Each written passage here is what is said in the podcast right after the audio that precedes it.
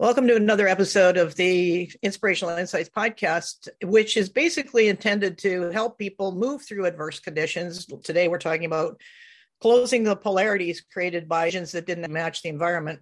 Let me put it that way, as gently as I possibly could. With me is Kathy Jourdain. Kathy is the author of Building Trust and Relationships, which is really important because we're looking at it through the lens of worldview. My interest in worldview popped out of organizational network analysis. During the course of that, I learned that the, network structures that we live in, operate in, function in, mostly unconsciously, I think it's safe to say, also contain and hold the worldview. I certainly witnessed that in a town that my daughter lives in. I'd witnessed certain behaviors and thought, hmm, this is interesting. There's something bigger going on here. This propelled the question of if we understand worldview, ours is and what the collective is, can we deal with these polarized situations and positions that have emerged out of the COVID interruption, out of people having differences of opinion with one another, out of the need to embrace diversity, fully embrace a different worldview because mainstream has dominated so much and we're missing a lot by that. Kathy and her colleague Jerry Nagel co-founded Worldview Intelligence and she's co-authored the book Building Trust and Relationships at the Speed of Change. She's worked with clients and stakeholders on the practical stuff, direction, operational planning, innovation, community engagement, leading change, and building team coherence. These conversations sound very lofty, but in reality, they're extremely practical. If you are in an organization, if you're part of a community, if you are trying to have a conversation, an exploratory conversation with someone in your family or someone outside of your family, and you run into walls, understanding worldview is incredibly relevant. Kathy has also written a really interesting memoir called Embracing the Stranger in Me A Journey to Open Heartedness. That's a beautiful title because mm-hmm. open heartedness is, is a key to navigating today's world in any kind of responsible way. Kathy lives in Nova Scotia, which is on the other end of Canada. I'm on the West Coast, she's on the East Coast. Kathy, can we get into uh, the conversation around, first of all, what the meaning of worldview is. Let's give the listeners a bit of an understanding of what we're talking about here. Do I have one? Do I have more than one? Is there more than one? how exactly do we, how do we see this? Thank you, Donna. And first of all, I want to thank you for inviting me into this conversation with you. We're always looking for where the alignments are with people who are doing similar kinds of things I've said for a long time the world needs all of us who are walking these pathways, and it feels more true than ever. You said a lot in your opening remarks. I just want to pull the threads of those and explore them more deeply, but I will start with worldviews and what they are from our experience, which is that everybody does have a worldview. Every single individual, teams, organizations, communities, cultures, we all have worldviews. I like that you said mostly unconsciously because it's true about our worldviews. They operate largely in our unawareness and they influence our relationships, our communication, conflict, or tension that we might be experiencing without us being aware of it. Worldviews are the lenses through which we each see and experience the world. And it's different for all of us because we have all had some unique influences on our worldviews. Individually, we have multiple worldviews. I like to think about them as the core essence of what makes up a worldview. But when we're in a personal situation or a professional situation or a social situation, we might draw on different aspects or elements of our worldviews. Our worldviews are complex, they're multidimensional. One of the ways or places we fall into trouble when we think about worldviews is because we want to simplify everything. And so we tend to think about individuals or groups of people or communities as having just one aspect to them or one dimension. None of us wants to believe that we're just one dimension. We all recognize our own uniqueness. So to be able to recognize that in someone else is actually a big step forward fully agree with that. Having traveled around the world a couple of times, I've observed that people can travel and not ever get out of their worldview, not ever see the culture, feel the culture, step mm-hmm. into it. Or you have the option of looking at the world through a different perspective. It's so much richer, in my experience at least, uh, when you can yeah. do that. Yeah. Actually, reminding me of a comment I heard many years ago, which is when we're traveling, do we travel as a tourist or do we travel as a pilgrim? The tourist is seeing what's on the surface, and the pilgrim is really willing to open their eyes and see what's available to them absolutely true in my wanderings for sure.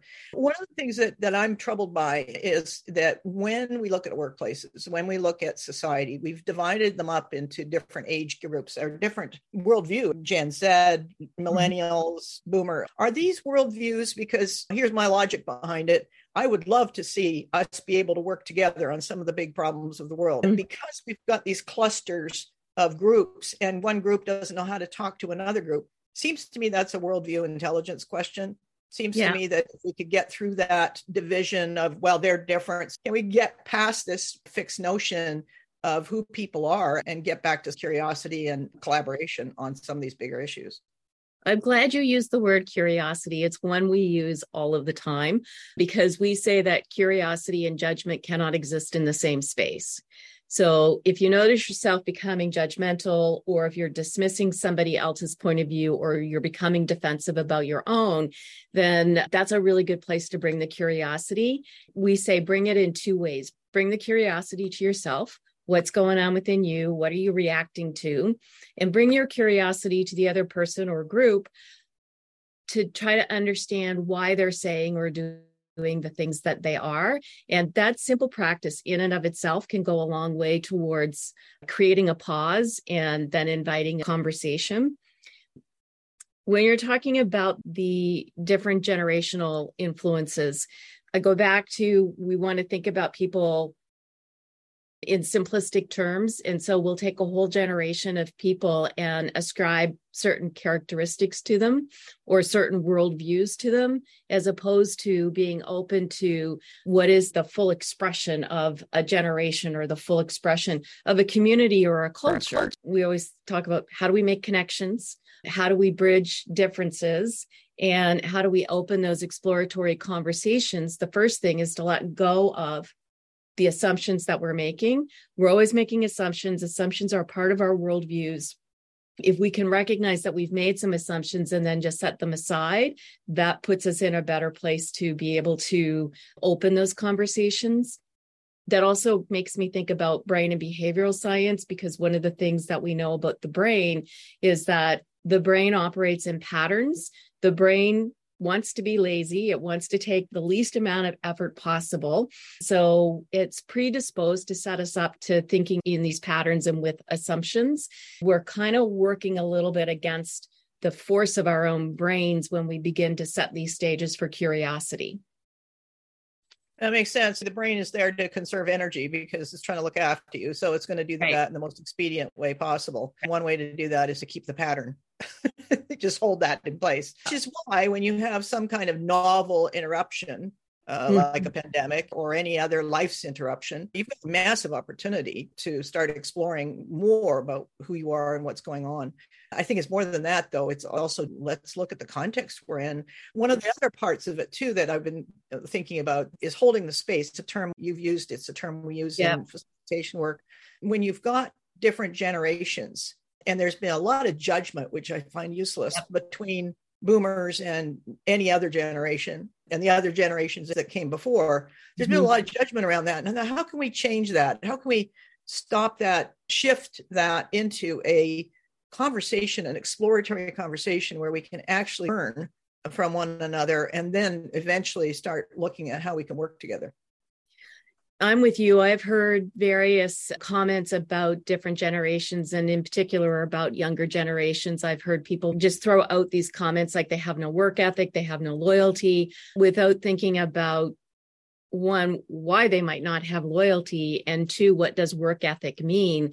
Because the world has been pretty dominated by a baby boomer point of view, and baby boomers really were taught to work hard and to be very competitive and to sacrifice home life balance for work for some time now. I've had younger generations come along going, Yep, nope, I don't see the benefit in that. I'm going to put my family first. So we ascribe different characteristics to a generation that don't exist. My own children are in the Gen X um, Gen Z category, millennials. And uh, they work hard. They've got jobs, they put in effort. And fortunately, in my situation with my kids, they're working in environments where they're pretty supported in good work life balance. All the millennials that I know are all working really hard, allowing ourselves to have our worldviews challenged is one way to start bridging some of the difference. One of the things that I wanted to mention, especially when you talked about the polarized situations, is that the psychological research tells us that our worldviews are very closely associated with our sense of identity. When our sense of identity is challenged, we respond as if our life is threatened. One of the things that happens then is that we have an attachment to our worldviews because they are an expression of who we are. When someone presents us with information that challenges our worldview, we rarely go, Oh, that's really interesting. Let me think about that. Let me adjust my perspective. We become defensive. And then the more defensive we become, the more attached we become to our worldviews. When we're in these polarized situations, there's no bridging because each party is wanting to defend their own worldview perspective, the more we do that, then the, the more attached we become to the perspective that we hold. How do we open that up? Part of it is what we've been saying about curiosity, and the other is there has to be at least one of the parties in these conversations who's willing to step out of the dynamic and really listen. There's a, a couple of resources that I've been looking at lately. One is how minds change. And another one I just heard of yesterday, which is about uh, people who can persuade. One of the interesting things in both of those scenarios is listen more than you talk and ask questions, not to be in the Inquisition, not to be like that, but to be really curious about how someone has come to see and experience the world the way they do and to invite people into their own analysis or their own reflection. One of the things when we're really attached to our worldviews is we're very certain about it. We can introduce some doubt not by arguing with someone, but by drawing out their perspectives. Then we begin to loosen up that polarity a little bit. We've got quite a job ahead of us to close that polarity gap with what's happened in the last couple of years. It's going to take a certain level of boldness and and heart, a lot yeah. of heart and some courage to do that. When you are working with organizations and you've got different worldviews within an organization, is there an opening question that gets asked? How do you open these exploratory conversations so that we can actually learn from each other instead of just get into combative mode? one of the things that we do is try to give people an experience of their worldview in action. This can happen in a couple of ways. One is we show images there's this picture that was widely circulated on the internet of kids with in an art gallery all looking at their phones. We'll often show this picture to people, and their immediate reaction is kids technology they're missing out on life that's happening right in front of them. And then we share with them that these are kids who are on an interactive app as they're touring the art gallery learning about the paintings. And it gives people pause. Mm-hmm. and we have another um, a number of different images like that we will show. We have a number of activities that we invite people into where they can begin to see the assumptions that they're bringing from their worldviews into a discussion part of it is just beginning to open up that. The other thing that that we do and i would say we've happened upon this almost by accident is we issue this invitation into curiosity. The first point of curiosity is what is my worldview? What's it comprised of? How have i come to see and experience the world the way that i have it seems that by being curious about my worldview first, then I have a greater capacity to bring curiosity to someone else's worldview and invite that conversation rather than start with an argument. We find that if we start with difference, we amplify difference. When we start with looking for points of connection, then people can explore the difference from a very different perspective. We have a framework, it's a six dimensions framework, which has reality, history, future, values, practices, and knowledge. Each of those dimensions illuminates one aspect of our worldview and they're interdependent. We'll often do a history exercise where we ask people to reflect on who or what has been an influence in their worldview. And that could include people, it could include events, it could include books or movies, and it could include global events like the pandemic or 911 in the US. And as people reflect on influences in their worldviews and then they share that with other people, that's where they begin to find these points of connection. It can be an incredibly powerful exercise for people. Part of the answer to your question, after all the things that I just said, is that invitation into a story to share with another person. And the shortest distance between two people is a story. Mm, I love that phrase. that really captures it, it, nicely. To actually listen to someone's story, I, I, can't tell you the number of conversations I've had like that that have been so random and spontaneous. I'm riding a ferry to a location on the West yeah. Coast, and somebody will sit down and tell me their life story. And wow, what a gift to be trusted with that in the moment right. is right. spectacularly that's the value to, it's this appreciation for who we are as humans and how we evolve and how we evolve our thinking. I think there's a bridge, and I'm still working with this between worldview consciousness, our frame mm-hmm. for, for seeing things and elevating our frame so that we can move from duality, you know, right and wrong to something that observes what's going on. I think that's another powerful part of it, which is what worldview touches on as well. Just the process of reflection would take you there if nothing else does. Yeah. And, you know, Donna, I think one of the most hopeful things, and I'm finding more of this even more recently, is that our worldview shift and change. And if you ask someone to identify moments when their worldview is shifted, they might identify travel or big life events. They went to university or they left their hometown, they got married or became a grandparent, or the case may be. And then as they begin to think about how their worldview shifted and changed. They recognize that our worldviews do shift and change. And if it changes without us consciously trying to do that, then we have that opportunity to be intentional about it and to be intentional about the worldview perspectives we choose to hold. I've known this for a long time since we started this worldview work almost a decade ago. But what I'm finding even more encouraging recently, given the state of the world at the moment is how often that actually happens in more minor and subtle ways without us being aware of it. So our worldviews are not fixed, they are actually changing all of the time. If we can become aware of how our worldview shifts, then I think we can hold that space for other people to begin to see maybe some of their own worldview shifts as well. That's a really powerful opportunity that we have, even with just the awareness that everyone has a worldview. Absolutely. Absolutely. Because it's operated on unconsciously. I've walked into those defensive systems mm-hmm. and actually by the absorb them and go, wait a minute, that's not me. What's going on here? So the self reflection sometimes takes a while unfortunately, but it can also happen in the moment. In my training, I've been trying to observe myself in the dynamic I'm in and say, what the heck's driving my behavior here? Because there's something unconscious working on me and I need to identify it. Then it can't do that anymore. I could take, exactly. take steps to reclaim my agency in the moment. You mentioned intentionality, and I'm really excited about that because uh, one of the things that allows us to be really effective organizational ecologists leaders and project managers, it doesn't matter really what role you're playing, is the capacity to be clear and intentional about what you're doing. That's what mm-hmm. separates mm-hmm. trust situations from lack of trust situations. One of my colleagues yesterday in a conversation said, We've lost the truth.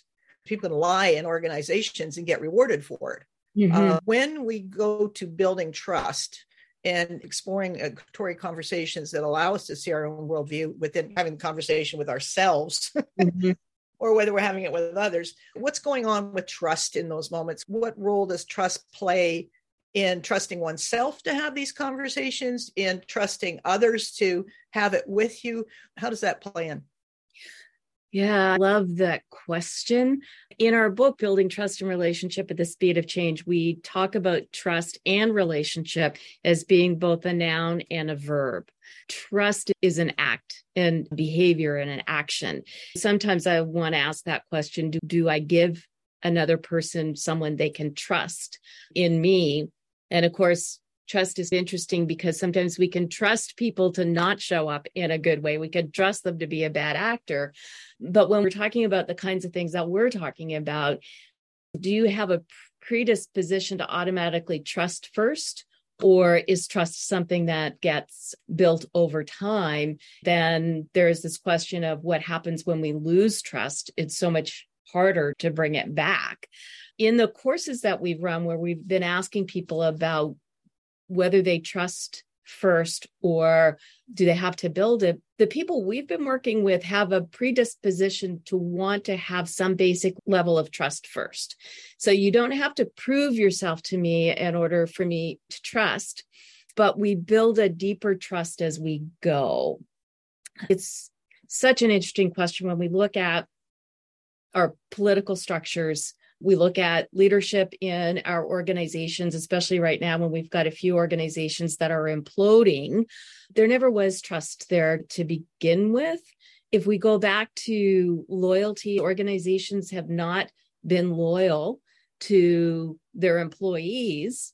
That's a big, broad statement, but for a really long time, like since the time that my parents were in the workforce, my or my dad, if we want to do the kind of work in the world that you and I do in the world, we have to trust ourselves. We have to work in these circles of trust as much as possible. We want to work within relationships where people will build us up and not tear us down, but build us up authentically, like support when we're doing really well people think they don't have time for trust and they don't have time to build relationship. It goes back to what you said about intentional. When we titled the book At the Speed of Change, people perceive time to be the enemy. And yet, to be intentional takes almost no time at all. It takes that pause, turn your full attention to somebody else so that they see that you're interested in them as a person and in what they have to contribute then that contributes to building the trust and building relationship. It's a mythology that we've created that we don't have time. We have time. Yeah yeah, absolutely. If you're maintaining the mantra that you don't have time, you're really sabotaging your experience right. because we are fully responsible for the experience we have with this life. My way of coming at it is every opportunity we get, whether it's nasty or pleasant, it doesn't really matter, but it's a chance for us to, to shape how we experience it and to be better for the world. Being human isn't that easy. and being humans together is even tougher. It seems to me what we're doing here is learning how to be better at being human, but also for the world. The loss of biodiversity, the planet, the disconnection right. with the natural system that we rely on. Uh, to me, that's extremely naive, and, and I think we can be more intelligent about it. I believe that uh, understanding worldviews is certainly one doorway. So uh, I'm excited by our conversation and what the potential is going forward. In your experience, it, can you give us an example where you've seen a shift, either from blindly, unconsciously moving through life to someone who's actually succeeded in uh, obtaining enough awareness that they can be intentional? I'm I hate to say it, but there are people that are being intentional about being evil, but there's equally mm-hmm. people right. who are being intentional about being doing great things and bringing compassion and empathy to the world. What have you seen? We've seen that show up in a variety of circumstances. I'll just give you a couple of examples, mostly from the client work that we've done. We worked some time ago with a large uh, reinsurance company in, based in Bermuda. Their head office is in Bermuda.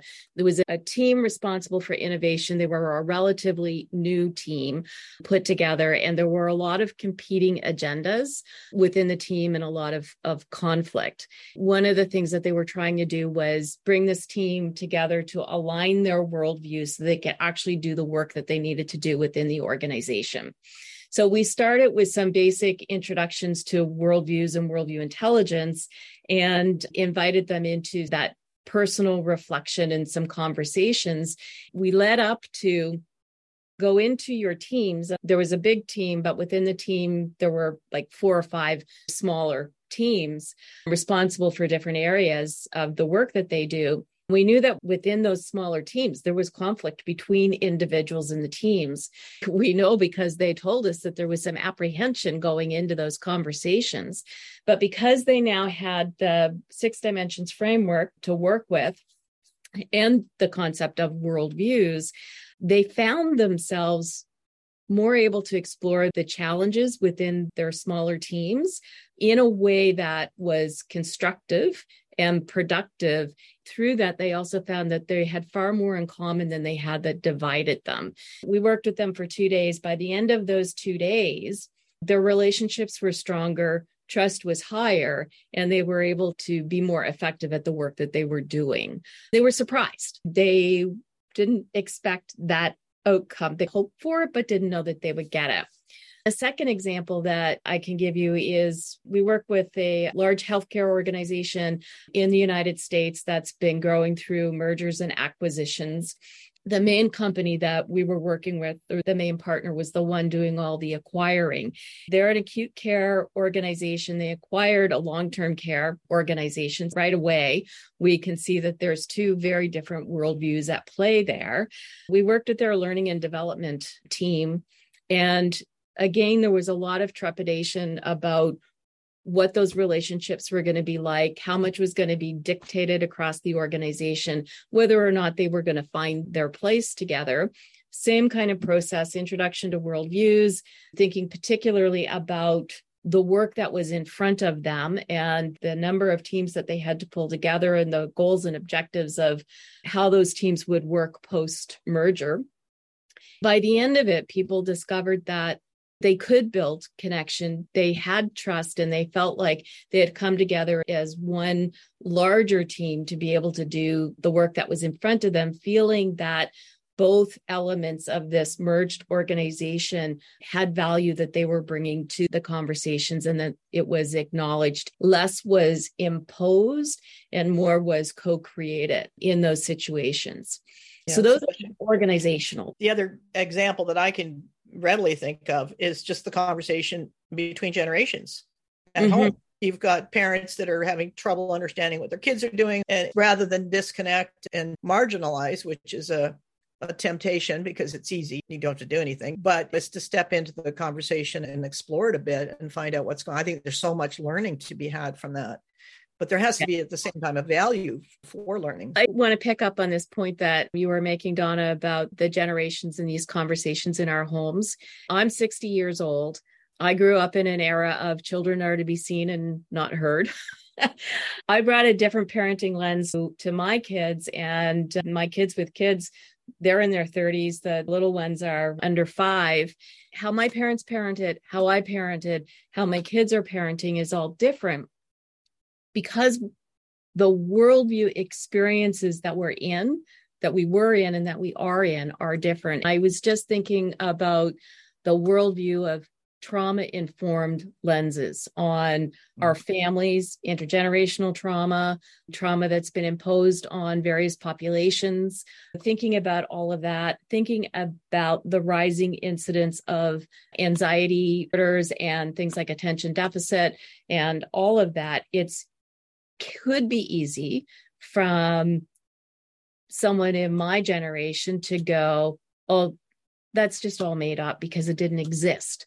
Um, or you could begin to go, the worldview of where we are right now in time is changing and shifting. The experiences are all different. Technology and the access to immediate information, whether it's true or it's not true, is just one of those examples. Being willing to acknowledge that there are different worldview influences in this decade where we are right now can make a huge difference in opening up some of those conversations.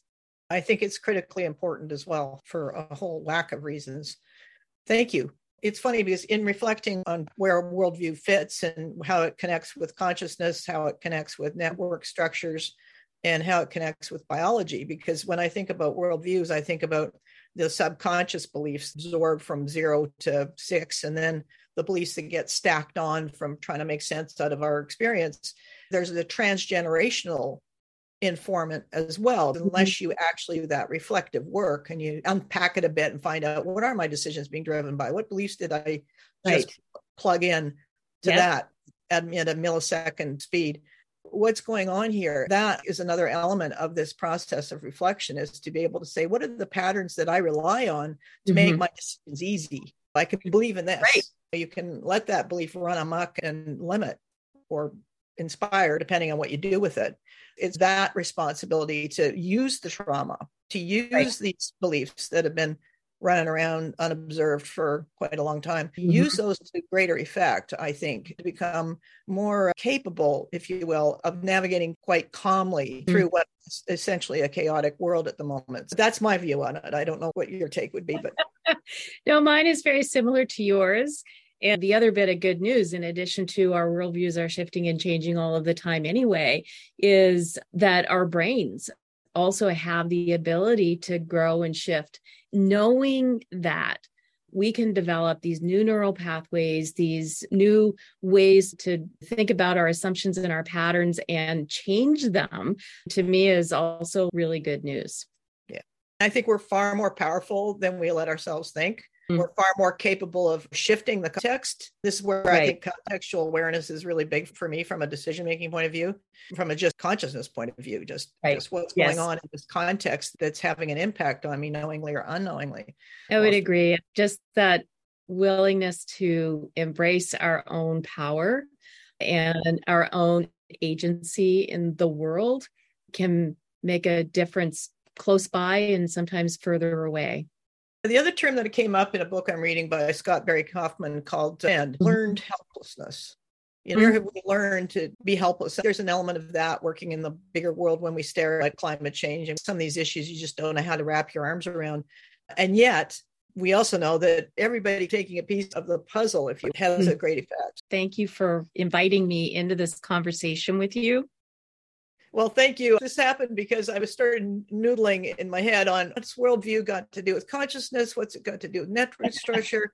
How can we work with a different way of seeing? How can we work with shifting our perspective on ourselves and on what's going on in the world to really close some of these big gaps? Thank you very much, Kathy. And I really appreciate you. I contacted Kathy yesterday for this because I thought, ah, we got to talk about this and see how these pieces all fit. Thank you very much for doing that. You're very welcome. Thank you very much. There's a lot of judgment toward different generational points of view and ways of seeing things that don't necessarily match up with our own way. I mark this as an opportunity to un, uh, suspend that judgment and to step into a more profound conversation about what we can learn from each other I truly believe that this is a time more than ever where we need to work together on these big issues. The more we can work cross generationally, the, the better chance we have of coming to terms with racism, many of the isms actually, and, and learning and working in a way that brings out the best in people. There's different consciousness emerging in every new generation. Understanding worldview is at least one door, one lens that we can use to see what is going on underneath the surface, connect across difference, and focus on bigger goals, ones that affect every single person, whether you like them or agree with them or not. Tap into that creative talent that every single one of us has and that we all need in order to build a better world. You'll find my newsletter on Substack under Navigating Uncertainty on Substack, you'll find organizational change, transformation, network analysis, and those headier professional topics relevant to change agents, transformational projects, and initiatives. I'm also starting to write on Medium again, but this will be more personal development, self development, self actualization. Connect me on LinkedIn at D A W N A H Jones. Please share this episode and subscribe to the podcast.